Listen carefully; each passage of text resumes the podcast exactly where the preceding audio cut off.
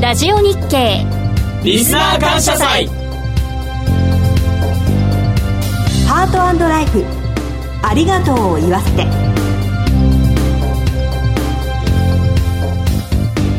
こんにちは。番組パーソナリティの栗林さみです。前回に引き続きコメンテーターは全日本総産業協同組合連合会専務理事の松本裕樹さんです。どうぞよろしくお願いします。松本です。よろしくお願いいたします前回は織田裕二さんのモノマネといえばこの方。お笑い芸人の山本隆弘さんからふるさと福岡にいらっしゃるご家族についてお話しいただきました。包み込む優しさで見守ってくださるご両親のお話印象的でしたよね。そうですね。あの、まあ、これから年末年始に向かって、まあ、ご家族で過ごされる方も、まあ、たくさんいらっしゃるとは思うんですけども、はい、こういう年末年始とかでそのつながりとかですね、まあ、普段なかなか感じられない大切さっていうものを会うことによって感じることができるかなと思いました。私もそう思います。さて今回も引き続き山本隆弘さんをゲストにお迎えしてご家族との絆やお仕事での出会いについて伺ってまいります。早速この後ご登場いただきます。どうぞお楽しみに。ハートライフありがとうを言わせて。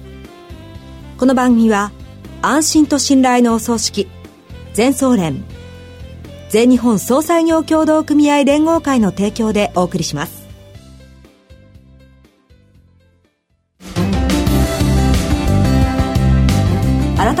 番組パーソナリティの栗林さみです。全総連の松本裕樹です。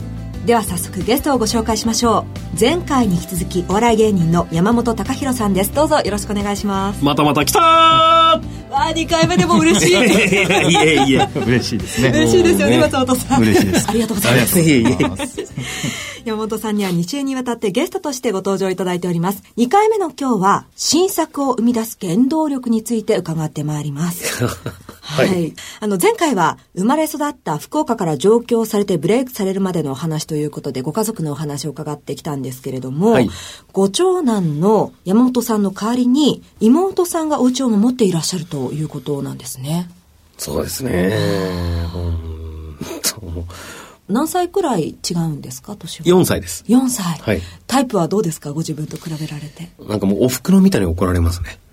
ちょっと兄ちゃん太りすぎとかあ 兄ちゃんたまには家に電話してきてとか、えーうん、お袋とその親父にも声かけてあげてみたいなね。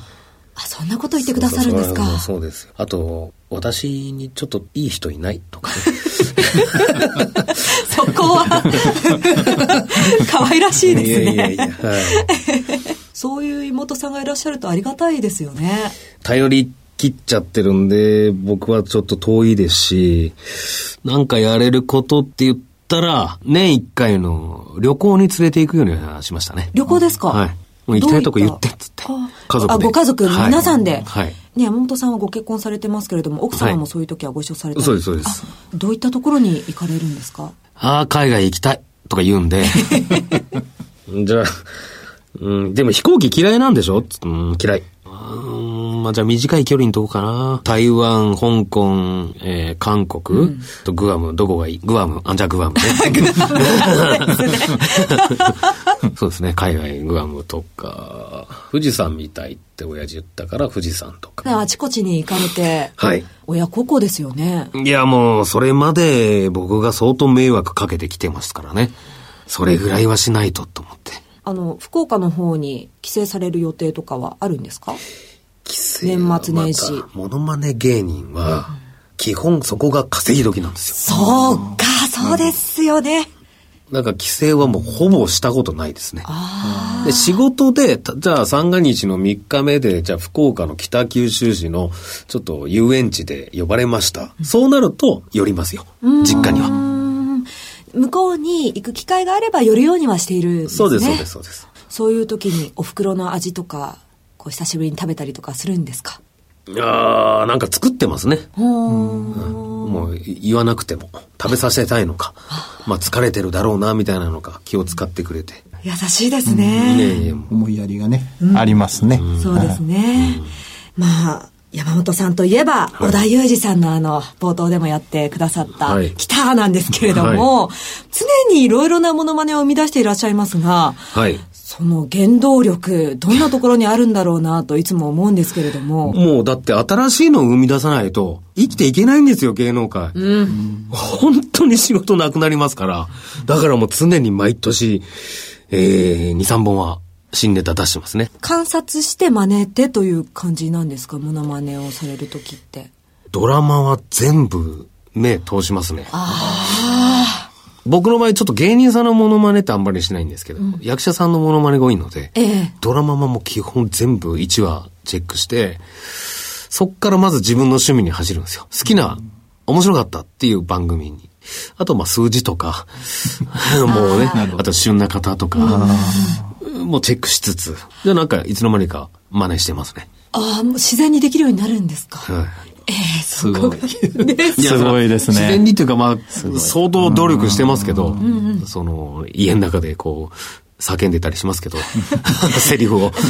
きっと奥様が優しく見守っていらっしゃるんだろうな、なんて今、思いましたが。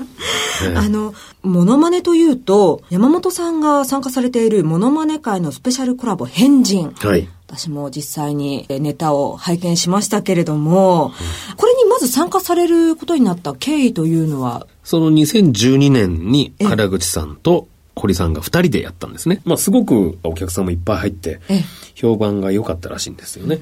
でも原口さんが、ちょっと堀とこのままずっとやっていくのしんどいな。これ本人が言ってたんですよ。ちょっとお互い誰か、今パッて名前言って、まあ被らなかったらその二人を入れて4人でやるっていうのどう？みたいなのを原口さんが言い出したんですよ。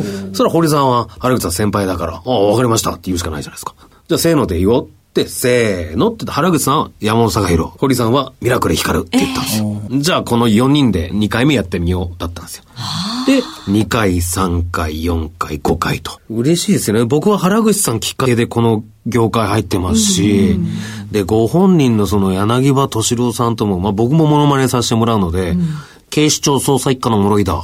青島確保だ。とかね、僕はやるんですけど、やっぱご本人にもあって、さらに番組にも呼んでいただいたりとかなので、本当なんか芸能界ってつながりなんだなと思いました。はい。本当ありがたいですよね。そう思うと仲間の力っていうのはすごいですね。そうですね。みんなピン芸人なので、それの4人がこう、今ではできないことがやれるわけですよ。例えば、原口さんが中井さんをやれるんですよ。うん。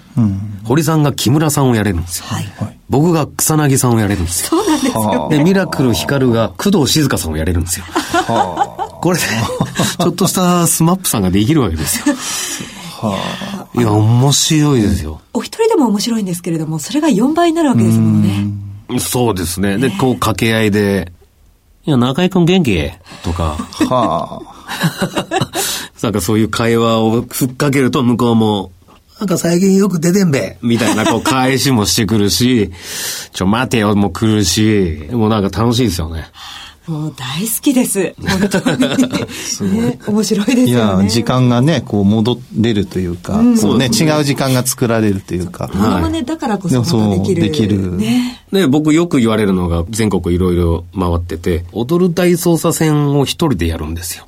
えー、青島、室井、はい、えー、枠っていう。あ、で、イカリアさんのモノマネとかをすると、もう、年配の方がすごく喜んでくれて、あ、まあこういうのもモノマネってありなんだなとか、泣いてくれる方がたまに。記憶が蘇るんでしょうね、こう、いろんな、その自分が過ごしてきた時間っていう。おや、おしま、自分の信念を貫き通せ、なんてな。とかいうこうやると、うわーっておばあちゃんが、うわーって。セリフがいいんですよ。いやいや、今鳥肌立ちました。思い出した。映画の場面を思い出しましたね。ねジーンときちゃいますね。いやいや、ゾクッときました。いやいや、うん、そうですね。笑いも大切ですけど、そういう感動もありますし、あと歌も歌ったりもするので、もう本当好きなことやらさせてもらって、お客さんも喜んでくれるので。ありがたいですね。先ほどもお話しいただきました、山本さんが参加されている豪華モノマネ芸人のコラボ変人なんですけれども、はい、ライブを見ることができるというところで、そうですね。スペシャルモノマネライブ変人 in 大阪2018、年明け1月13日と14日の2日間なんですけれども、大阪京橋にあります、松下 IMP ホールで開催されるということなんですが、はいもしかしたら感動の場面もあるかもしれないと。これで全国、東京、福岡、名古屋やってきたんですけど、はい、大阪は、これね、ちょっとある方が、協力してくれて、ある方大阪公演ができるようになったんですよ。その方のおかげで。で、その方も、これスペシャルゲストで出るんで。まだ内緒なんですね。なるほど。言えないですね。これでも、もうすごい方です。全国区でももう有名な方で。でしょうか芸人さんじゃないので、はい。関西エリアの方は来ていただきたい。1月13日と14日、ぜひ、松下 IMP ホールに足を運んでください。はい。今後の夢をぜひお願いしたいんですが。そうですね。まあ最近は、モノマネ、えー、以外でも、声優のお仕事とか、あとこの前初めてこうドラマにも出させてもらったりとか、いろんな分野で頑張っていけたらなと思いますね。あとこういうライブも、イカリアさんも言ってましたけど、こう生がいいんだと。ああやっぱ本当にそれ感じますし、他の3人ともこうコラボできて、僕も楽しいですし、お客さんも楽しめると思うんで、頑張っていきたいと思います。今後のご活躍お祈りしてます。はい。ということで、ゲストはお笑い芸人の山本隆弘さんでした。2週にあたりありがとうございました。ありがとうございました。全日本総裁業協同組合連合会。全総連は命の尊厳ご遺族の悲しみ。一人一人に寄り添ったサービスを何よりも大切に考えご遺族の心を形にする地域密着の葬儀者が集まる全国ネットワークです。全総連加盟店ではお葬式の専門家である葬儀事前相談員総裁ディレクターが皆様からのご相談をお受けしております。お葬式のご依頼は安心と信頼の全総連加盟店まで。詳しくは全総連ホームページをご覧ください。すべては個人ご遺族のために全総連。全総連。2週にわたって山本隆弘さんにご登場いただきました。松本さんいかがでしたでしょうか？